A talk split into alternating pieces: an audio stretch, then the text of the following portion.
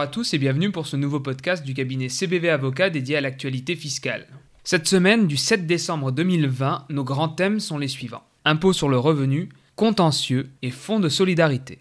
Commençons par une première actualité afférente à l'impôt sur le revenu et plus particulièrement sur les précisions apportées par l'administration fiscale quant au régime d'exonération de la plus-value résultant de la cession de la résidence principale. Il était en effet question de savoir dans quelle mesure les contribuables peuvent bénéficier de cette exonération lorsque le logement cédé est resté inoccupé pendant un certain temps et ce, pour des raisons de travaux suite à un sinistre.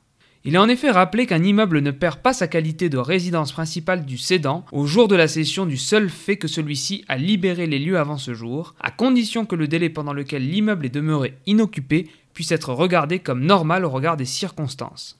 En cas de sinistre, l'administration considère dans un rescrit publié sur sa base BOFIP que l'exonération est acquise à la condition que Premièrement, l'immeuble constituait la résidence principale du cédant au jour du sinistre qui a rendu le bien manifestement inhabitable à compter de ce jour et jusqu'à l'achèvement des travaux de reconstruction.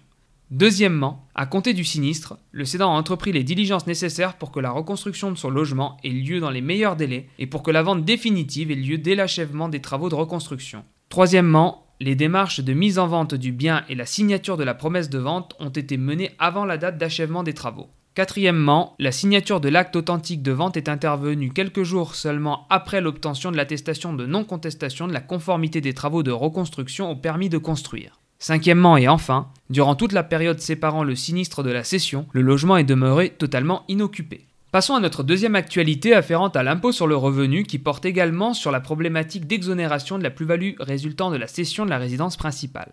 En l'occurrence, il s'agissait de la cession par des contribuables d'un château bénéficiant de cette exonération. Ce château était par ailleurs entouré d'un parc dont l'administration a estimé qu'il n'était pas une dépendance immédiate et nécessaire du château. Elle a donc décidé de taxer une partie de la plus-value résultant de la cession. La Cour administrative d'appel de Nantes a validé cette approche ainsi que l'estimation retenue par l'administration fiscale, laquelle s'appuyait sur une expertise préalable à la vente. Passons à notre troisième actualité en matière d'impôt sur le revenu, laquelle concerne plus particulièrement les revenus fonciers. En effet, la Cour administrative d'appel de Marseille précise qu'il appartient au propriétaire qui entend déduire les charges afférentes à un logement resté vacant d'apporter la preuve que l'immeuble était effectivement destiné à la location. Les charges afférentes au logement dont le propriétaire se réserve la jouissance ne peuvent pas venir en déduction pour la détermination du revenu foncier, compris dans le revenu global soumis à l'impôt sur le revenu. La réserve de jouissance est établie notamment par l'accomplissement ou non de diligences ayant pour objet de donner le bien en location. Il appartient au propriétaire d'apporter la preuve qu'il a offert à la location pendant l'année en cause le logement resté vacant au titre duquel il demande la déduction des charges foncières et qu'il a pris toutes les dispositions nécessaires pour le louer.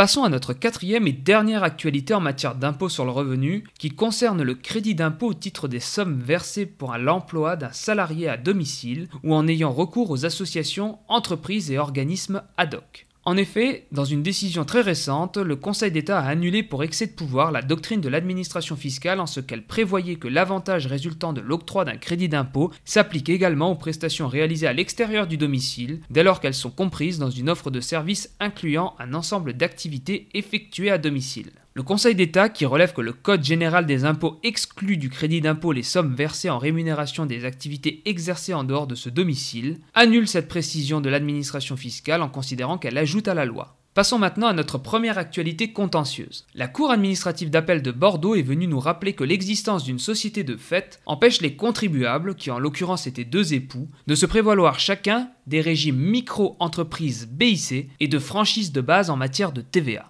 Pour établir l'existence d'une telle société, la Cour constate que l'administration fiscale a relevé que chacune des deux activités des époux déclarées auprès d'un CFE et disposant d'un numéro d'immatriculation distinct au registre du commerce a pour objet la vente de produits identiques, qu'ils ont tous deux une clientèle unique et utilisent des matériaux acquis auprès des mêmes fournisseurs, que les factures d'achat portent le même nom commercial et que les requérants disposent du même lieu de stockage, d'un même terminal bancaire et sont localisés à la même adresse administrative. C'est donc sur la base de ce faisceau d'indices que la Cour approuve les rehaussements de l'administration fiscale en matière de BIC ainsi que les rappels de TVA. Abordons maintenant notre seconde actualité contentieuse.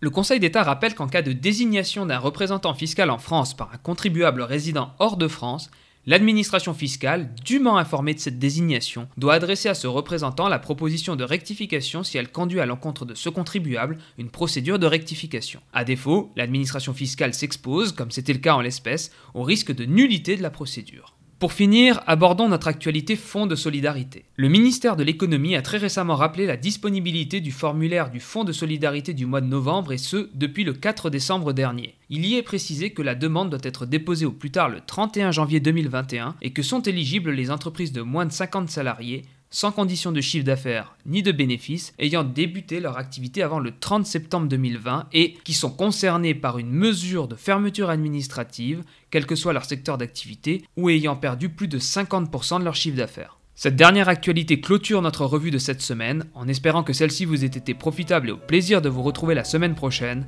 A très bientôt.